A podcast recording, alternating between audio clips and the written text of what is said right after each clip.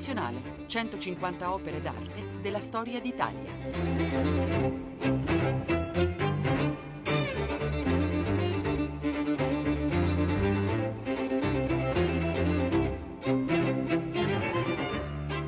Buongiorno da Luca Scarlini dal Museo Nazionale di Radio 3. Quest'oggi, per la sala che è dedicata alla reale o immaginario, spazi, situazioni tra realtà, illusione e trasfigurazione, dove hanno avuto posto Vittore Carpaccio, Giorgio De Chirico, Domenico Beccafumi e Michelangelo Pistoletto, arriva un'opera che ha qualcosa a che vedere con il tempo e un certo clima che Pistoletto già aveva introdotto nella nostra sala, che è opera di Emilio Isgrò. Emilio Isgrò, un libro cancellato che ci viene portato da Elena del Drago, studiosa di arte del Novecento e voce di Radio 3, autrice del programma A3. Emilio Esgro che cancella libri e che ha una produzione ampia che è stata antologizzata in varie mostre assai di largo raggio negli ultimi anni al Museo Peccio di Prato e nel 2014 alla Galleria Nazionale d'Arte Moderna di Roma e Emilio Esgro che ha una produzione ampia di opere d'arte, di opere poetiche e di opere che fondono a partire dagli anni 60 queste dimensioni. C'è a partire dalla sua prima attività, che fu quella di giornalista, che gli permise di seguire specialmente dalle pagine del Gazzettino di Venezia alcuni appuntamenti fondamentali come la Biennale Pop del 1964, una tensione verso una direzione che unisce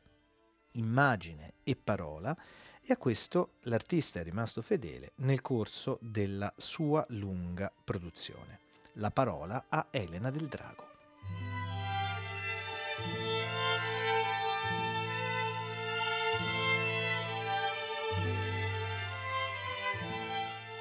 Emilio Isgrò, libro cancellato, 1964. China sul libro in box di legno e plexiglass, 40 x 60 cm, Milano, Museo del Novecento.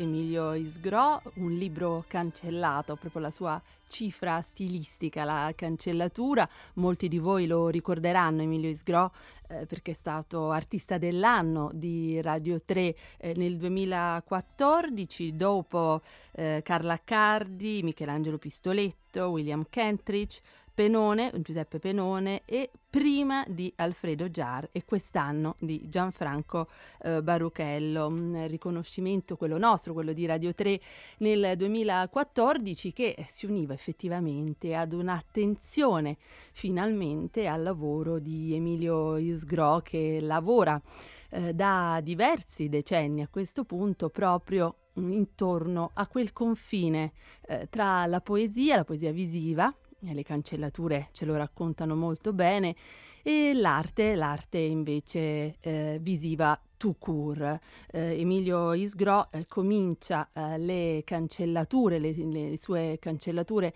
eh, nel 1964 proprio eh, con l'opera che raccontiamo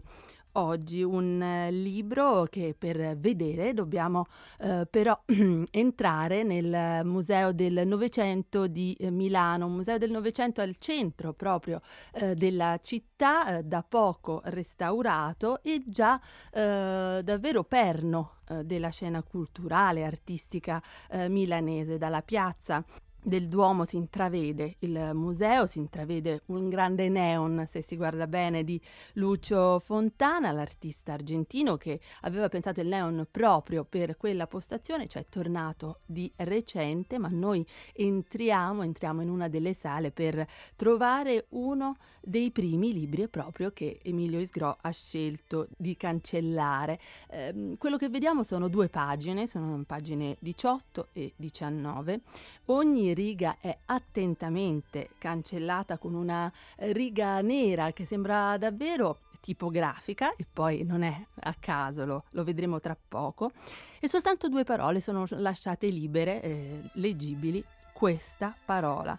Eh, si vede anche il bordo della copertina, la copertina rossa. Eh, per il resto siamo davvero lasciati soli, noi, chi guarda, con il mistero eh, del linguaggio, il mistero eh, della parola, la forza della parola, eh, proprio con tutta la sua capacità eh, espressiva.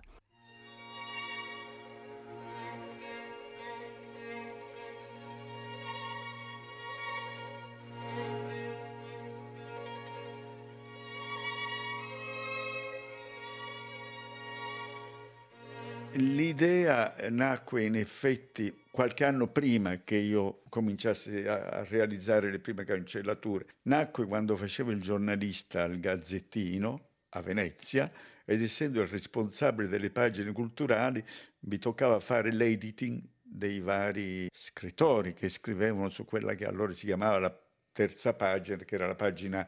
più prestigiosa del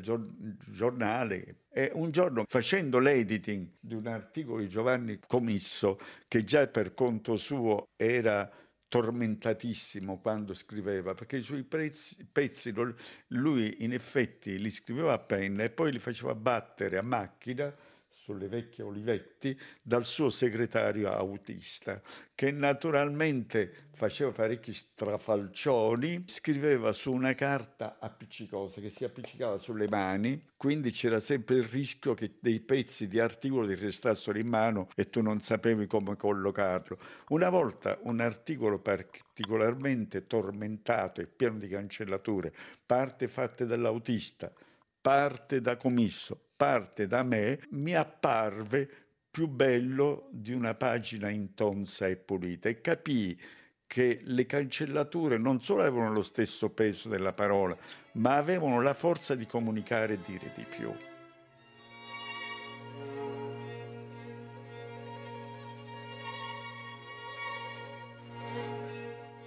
Sono stato amico di Montale, di Ungaretti, dello stesso Pasolini, di Zanzotto. Questi avevano molto rispetto per i miei esordi di poeta, però certamente quando videro le prime cancellature di parole e di libri e le mie affermazioni che la parola era morta non la presero troppo bene.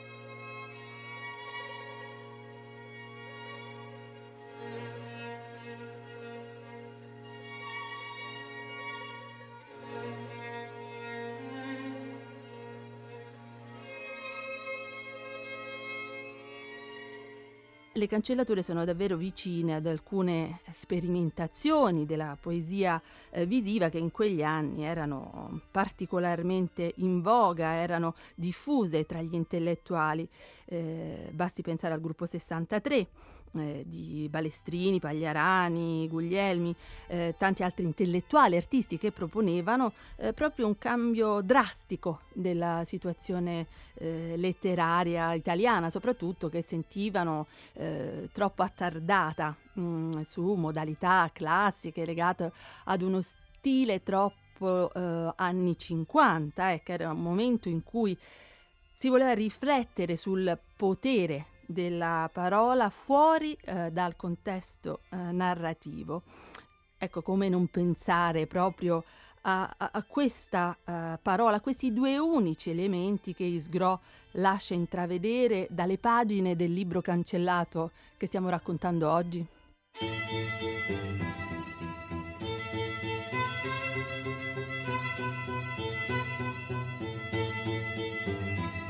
Il 64 è un anno importante non soltanto perché segna l'inizio delle cancellature di Sgro, ma anche perché avviene un fatto importante, rilevante per la storia dell'arte eh, italiana e direi anche europea. Eh, si tratta di un'edizione storica quell'anno della Biennale di Venezia. Eh, è una sorta di anno zero per l'arte europea che fino in a quel momento in effetti era stata la regina incontrastata dell'arte mondiale sul palcoscenico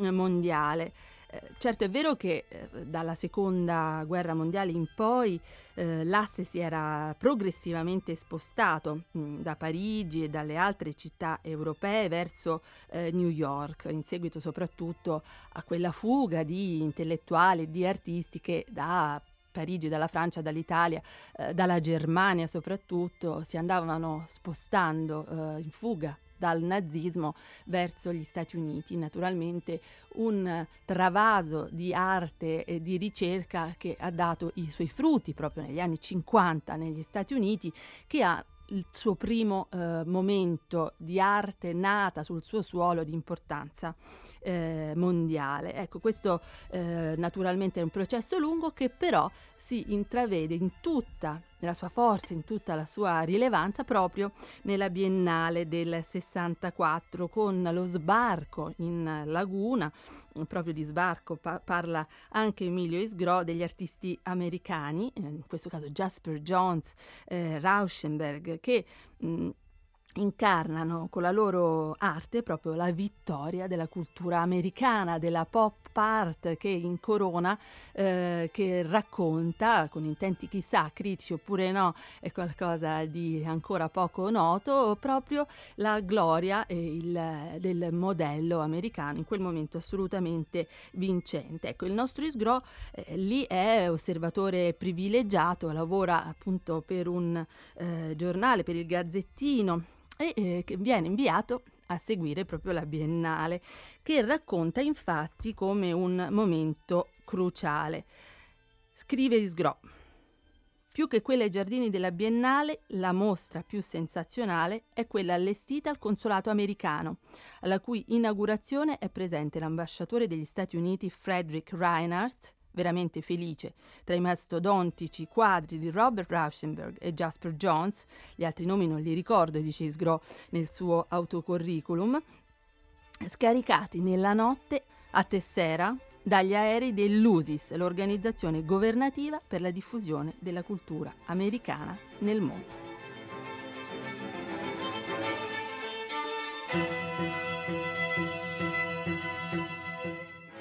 Ed è un avvenimento questo che porta diversi artisti europei, italiani in primis, a trovare un linguaggio che sia diverso da quello più in auge, che possa eh, per esempio utilizzare altri materiali come è il caso dell'arte povera, gli artisti eh, torinesi riuniti eh, da Celant in un gruppo che per la prima volta nella storia utilizza materiali eh, come il fuoco, come la natura, come gli alberi appunto, per ricreare, ripartire da zero davanti a questo straordinario trionfo dell'arte e del mercato americano. In altri casi invece gli artisti hanno pensato a fare chiarezza intorno alla forza della parola, la possibilità della parola e del linguaggio e naturalmente anche ad un impegno politico che era molto lontano dagli artisti statunitensi più trionfanti. Eh, ed è proprio in questo circuito, questo circuito delle avanguardie, prima letterarie, poi artistiche, che inizia a eh, girare il lavoro di Emilio Isgro, spesso creando anche eh, degli scandali molto forti, quando eh, decise per esempio di eh, mh, cancellare la vera e propria Bibbia della cultura eh, nazionale italiana che è per esempio l'enciclopedia Treccani, era presso la Galleria Schwarz eh, di Milano e questa eh, cancellatura non fu affatto presa bene dalla società milanese che tra l'altro era quella che comprava i quadri e che insomma non, non prese affatto bene questa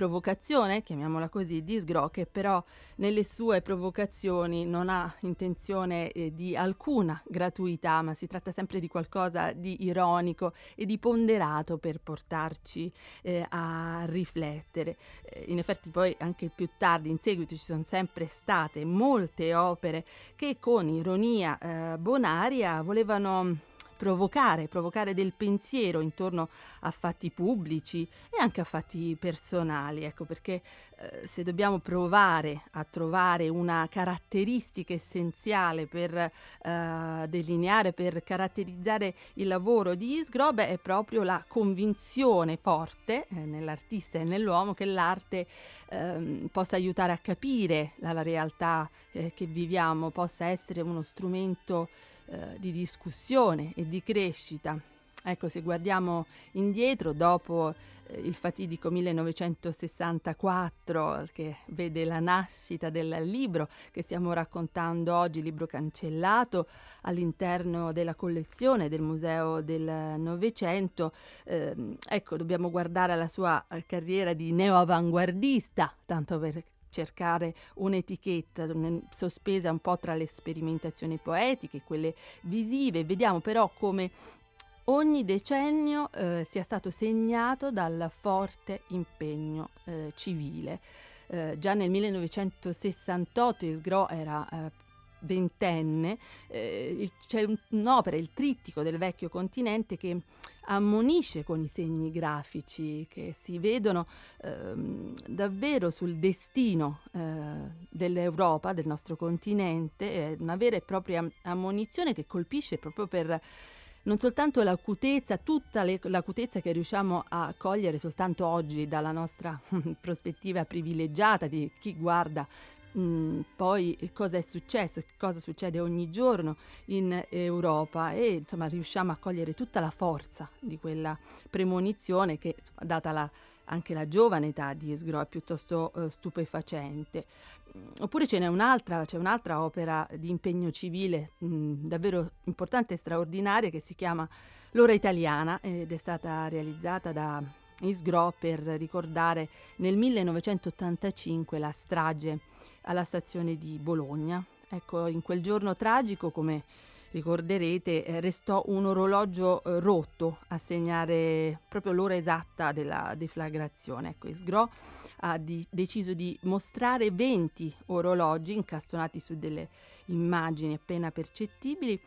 che sono illuminati, erano illuminati da una luce mh, mm, che saliva, saliva con il ticchettio degli orologi fino ad un momento finale, ad un cortocircuito che ehm, crea eh, di nuovo il buio.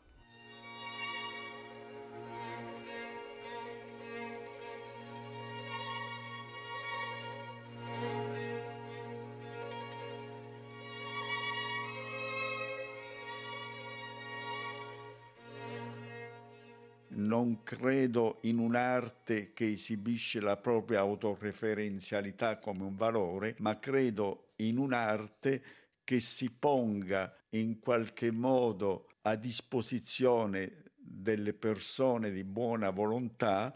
aiutando tutti quelli che hanno oggi voglia di rimboccarsi le maniche a tirar fuori il paese dal pantano nel quale si trova. Naturalmente qualcuno potrà pensare che un artista che parla così sia uno sprovveduto o un ingenuo,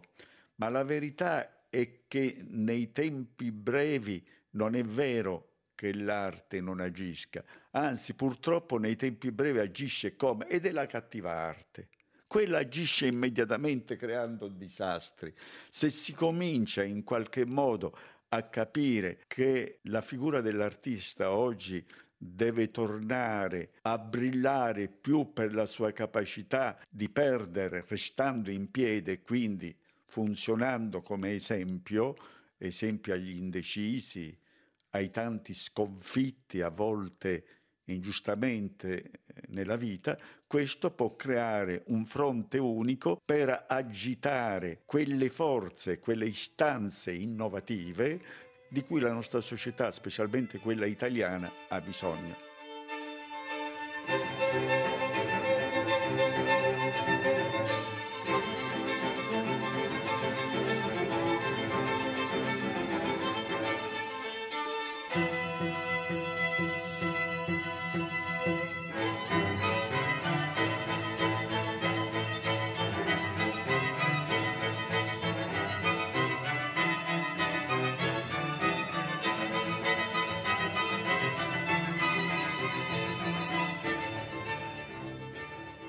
L'impegno civile di Sgro non è certo venuto meno poi con il passare degli anni, arriviamo anche in tempi più recenti, nel 1999, eh, per esempio, eh, quando Isgro è chiamato a realizzare un'opera per il suo paese d'origine, eh, Barcellona Pozzo di Gotto, in provincia di Messina, dove eh, il nostro è nato nel 1937. Ecco, quando l'amministrazione di questa piccola cittadina decide di eh, affidarsi proprio all'arte e alla cultura per trovare una nuova identità lontana il quanto più possibile dal degrado, dalla mentalità anche mafiosa, eh, ebbene chiama il suo concittadino forse più illustre, Isgro, per creare una scultura. Isgro non si tira indietro naturalmente e crea un seme, la scultura di un seme d'arancio molto grande che possa essere proprio attraverso il frutto simbolo dell'isola l'appoggio visivo per una rinascita, una rinascita di, eh, della sua Sicilia amatissima, sebbene Isgro mm, viva ormai da molti anni a Milano. E forse possiamo tornare un po' indietro nel tempo per immaginarlo il nostro Isgro in Sicilia, nasce proprio a Barcellona, come Barcellona di Messina, come vi dicevo, alle 4 di mattina e sostiene che, questo, che il ricordo di questa alzataccia non sia ancora stato dimenticato. Eh, ecco, la sua è una famiglia semplice, piena di poesia. Eh, tra i suoi antenati si conta un coltivatore di bachi da seta un allevatore anzi di bachi da seta, eh, che era un'attività piuttosto diffusa a Messina nell'Ottocento, mentre il padre di Emilio era un ebanista mh, mm, e anche un uh, suonatore di sassofono che girava per la Sicilia, per locali, con la sua orchestra, portando tra l'altro con sé spesso il proprio figlio non ancora eh, adolescente. C'è proprio una piccola fotografia che ho visto in bianco e nero eh, del 46, in cui Sgro dunque non ha neppure 10 anni, che è abbastanza eh, interessante perché c'è il il papà Giuseppe che suona il sassofono in piedi davanti agli occhi eh, divertiti, ridenti eh, di, di, di, suo figlio, di suo figlio Emilio e insomma a guardare le cose dalla nostra prospettiva sembra di intravedere proprio quell'atteggiamento bonario però ironico che Isgro non ha mai più eh, perso, insomma indirizzando i suoi strali alla perfezione.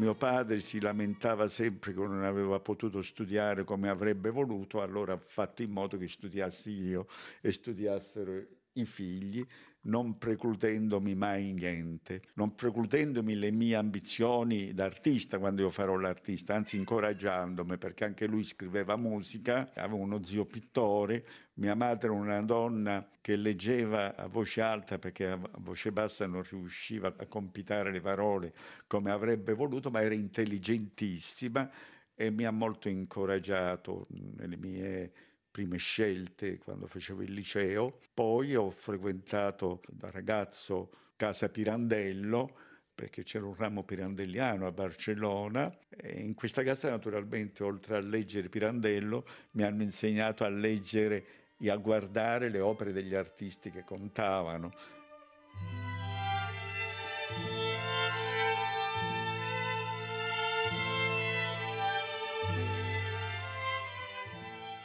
una Sicilia eh, appena uscita dalla guerra, quindi una Sicilia piena di povertà, quella in cui si muove Emilio Isgro, ma eh, piena di voglia di eh, ricominciare, una Sicilia da cui si allontana presto, subito dopo la maturità eh, Isgro per andare a Milano a, mm, per studiare all'università, ma che ha sempre seguito, eh, tornandoci, seguendo naturalmente le vicende anche negli anni mh, mm, più bui eh, siciliani, ecco, ed è particolarmente significativo che sia tornato oggi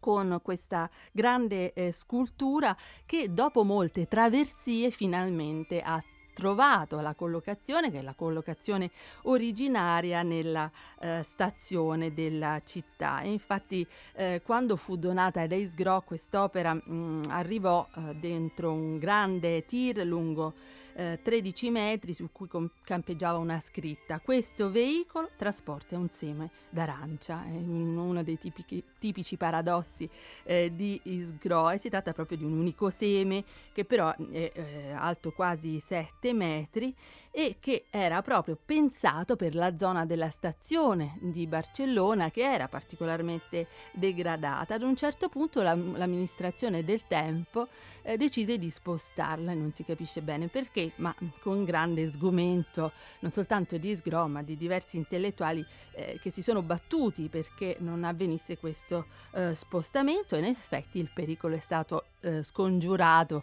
ma davvero all'ultimo eh, minuto perché mh, una nuova amministrazione ha ritenuto importante, come è importante nelle opere d'arte pubblica, che eh, il seme d'arancia di Miglio Isgro rimanesse nel posto in cui era eh, stato pensato e dunque eh, campeggia oggi nella stazione a Barcellona Pozzo di Gotto.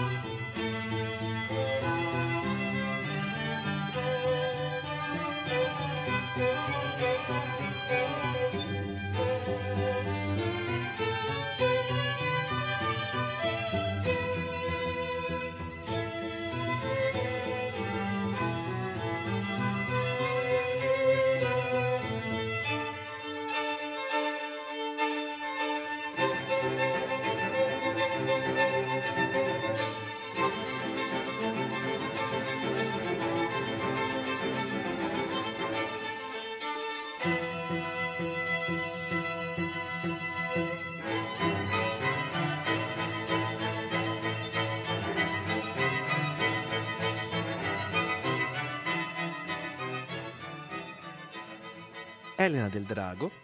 porta Emilio Esgro, il suo libro cancellato,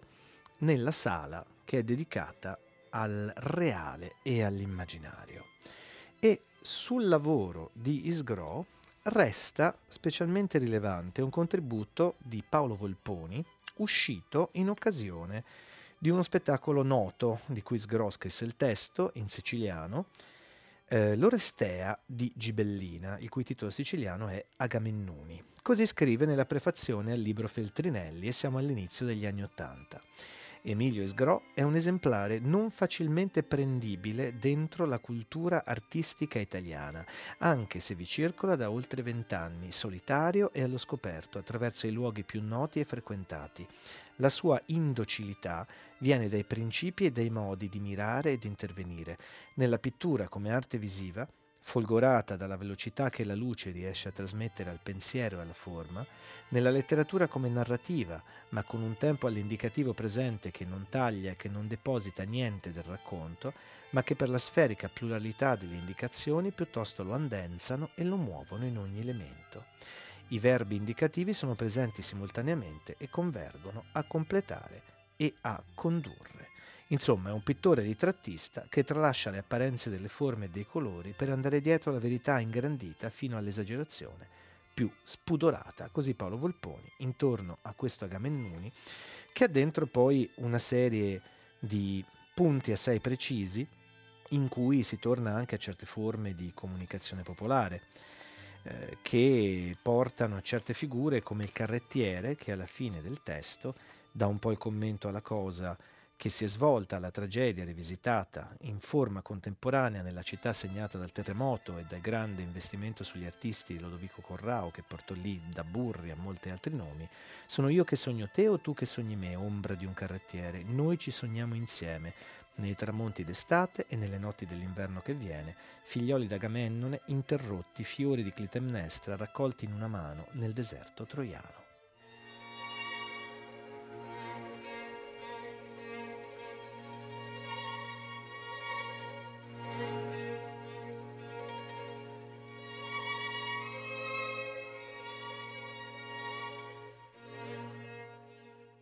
Teatro non è solo un fatto verbale, è anche un fatto visivo. Poi su quello spazio lì del terremoto di Gibellina diventava inquietantemente visivo perché quello spazio terremotato era il terremoto degli stessi linguaggi che io avevo operato cancellando. Quindi praticamente il lavoro che io avevo fatto già in precedenza si prestava perfettamente a restituire un terremoto naturale, ne era l'equivalente. In qualche modo con il teatro ho dovuto affrontare tutto in una volta quel problema che le avanguardie avevano affrontato in un secolo, che era quello di far coesistere linguaggi diversi.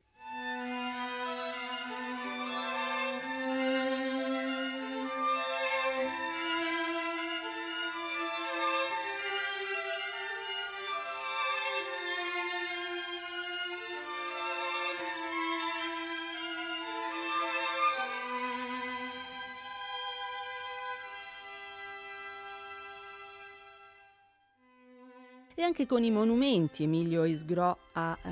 sempre lavorato attraverso la propria cifra distintiva, chiamiamola così, quella della cancellatura. Ecco, in occasione dell'importante retrospettiva eh, che c'è stata alla Galleria Nazionale d'Arte Moderna nel 2014, mi ricordo che il percorso espositivo cominciava proprio con un monumento cancellato a Garibaldi, si chiamava Sbarco a Marsala, e davvero era un, un antistatua, se possiamo chiamarla così, eh, che sovverte un po' l'idea tradizionale eh, del mumen- monumento classico, se pensate, no? quanti ce ne sono in Italia, all'eroe dei due mondi, a Garibaldi. Ecco, in questo caso invece eh, abbattuto da un piccolo esercito eh, di insetti forse insignificanti come eh, le formiche che però con il loro lavoro eh, continuo sono in grado di cancellare una delle icone più diffuse eh, proprio nella geografia urbanistica eh, d'Italia. Ehm, d'altronde Isgro si è sempre cimentato con la possibilità di ehm, sovvertire, di eh, cam- proprio eh, cambiare la percezione di figure eh, mitiche, di figure come Marx, per esempio, che in tempi eh, non sospetti, allora eravamo nel 1974, aveva reso protagonista di un dittico, un dittico in cui l'altro protagonista giustamente era Engels, su eh, sfondo rosso e, e le, le parole che come abbiamo capito sono fondamentali Stalin anche nella loro assenza. In Isgro diceva Karl Marx mangia nel rosso vestito di rosso. Eh, altre volte è toccato alla Costituzione e anche lì, come nel caso della Treccani, non è stata presa bene da tutti la, eh, l'atto di cancellare eh, la, la Costituzione italiana, però possiamo capire proprio il, la necessità di Isgro perché si trattava di un momento particolarmente delicato della nostra storia recente, della nostra storia nazionale recente. E la cosa interessante è che Isgro, in questo suo desiderio di cancellare i totem, di cancellare eh, i personaggi più eh, amati o simbolici eh, della storia, non ha risparmiato neppure se stesso. Ecco, per essere eh, un artista è piuttosto interessante eh, da studiare. In un'opera eh, del 1971, eh, tra le più folgoranti, Isgro ha deciso eh, di dichiarare sua, il suo non essere Emilio Isgro. Dichiaro di non essere Emilio Esgro è il titolo esatto dell'opera in cui l'artista siciliano ha chiesto ad amici, conoscenti, parenti di negare con pochi particolari eh, la propria identità.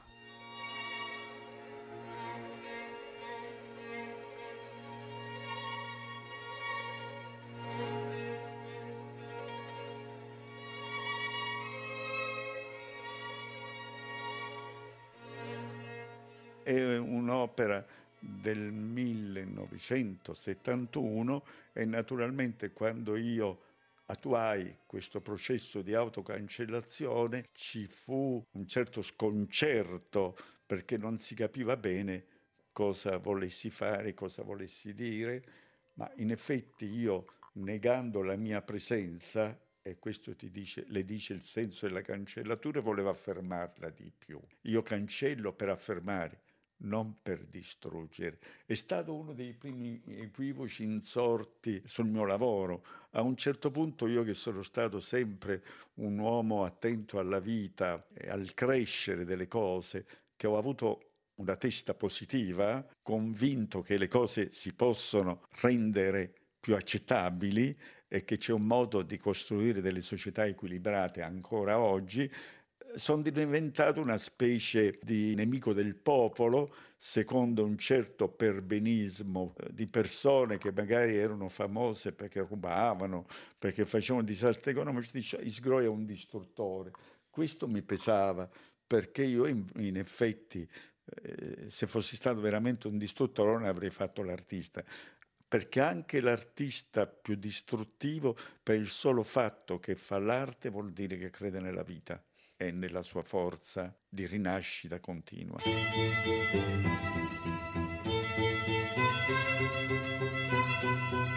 siamo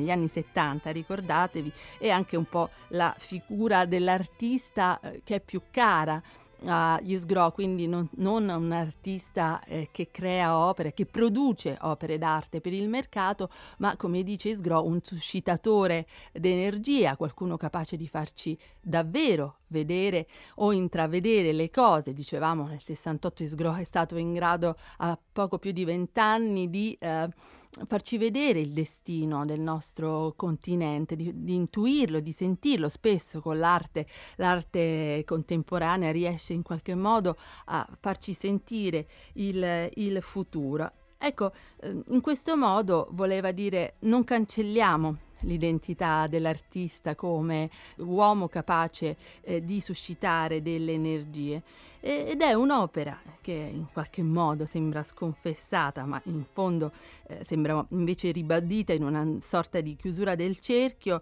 eh, da un'altra molto più rice- recente eh, che eh, si chiama Dichiaro di essere Emilio Isgro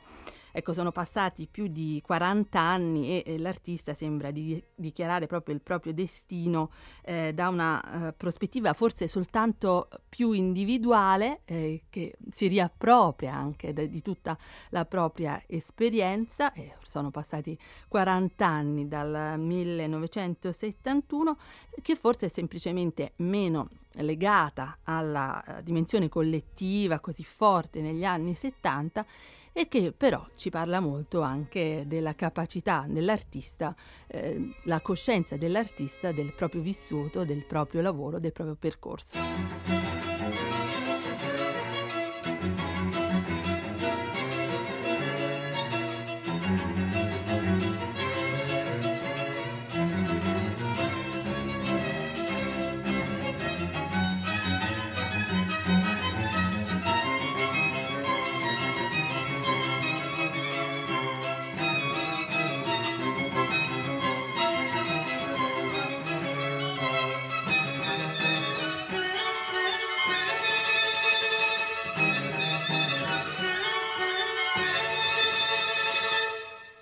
Comunicazione con le proposte di Eigerz, gli appassionati di Instagram che inviano immagini al Museo Nazionale, nel caso di Emilio Isgro ci porta a Palazzo Chiericati, il Museo Civico di Vicenza, da cui ci arriva un'immagine che è firmata Musei Vicenza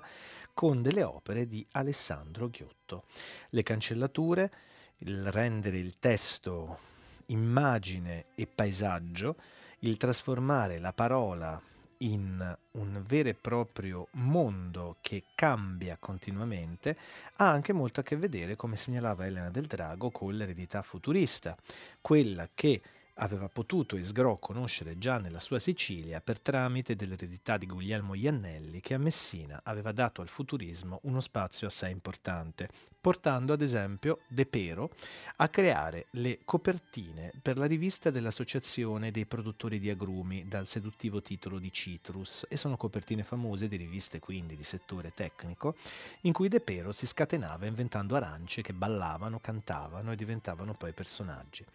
Le immagini di Balla e De Pero viste in gioventù e anche il gioco futurista che aveva fortemente coinvolto il testo all'interno dell'immagine sono nel panorama panorama di riferimento di Sgro nel suo DNA e naturalmente si incrociano con le suggestioni del pop e con il suo personale modo di rileggere la storia attraverso la cancellazione, ma anche per altri fili e altri percorsi come Elena del Drago ha raccontato. Qui si conclude la puntata di quest'oggi di Museo Nazionale. Un saluto da Luca Scarlini.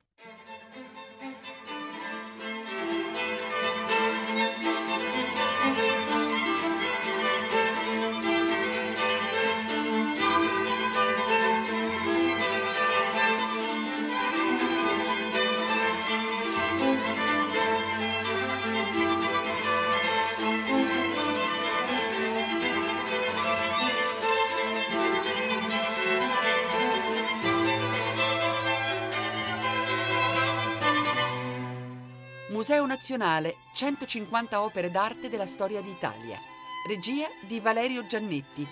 A cura di Monica Donofrio e Cettina Flaccavento. Musiche scelte da Valerio Corzani. Per scaricare e riascoltare questa puntata, museoradio3.rai.it.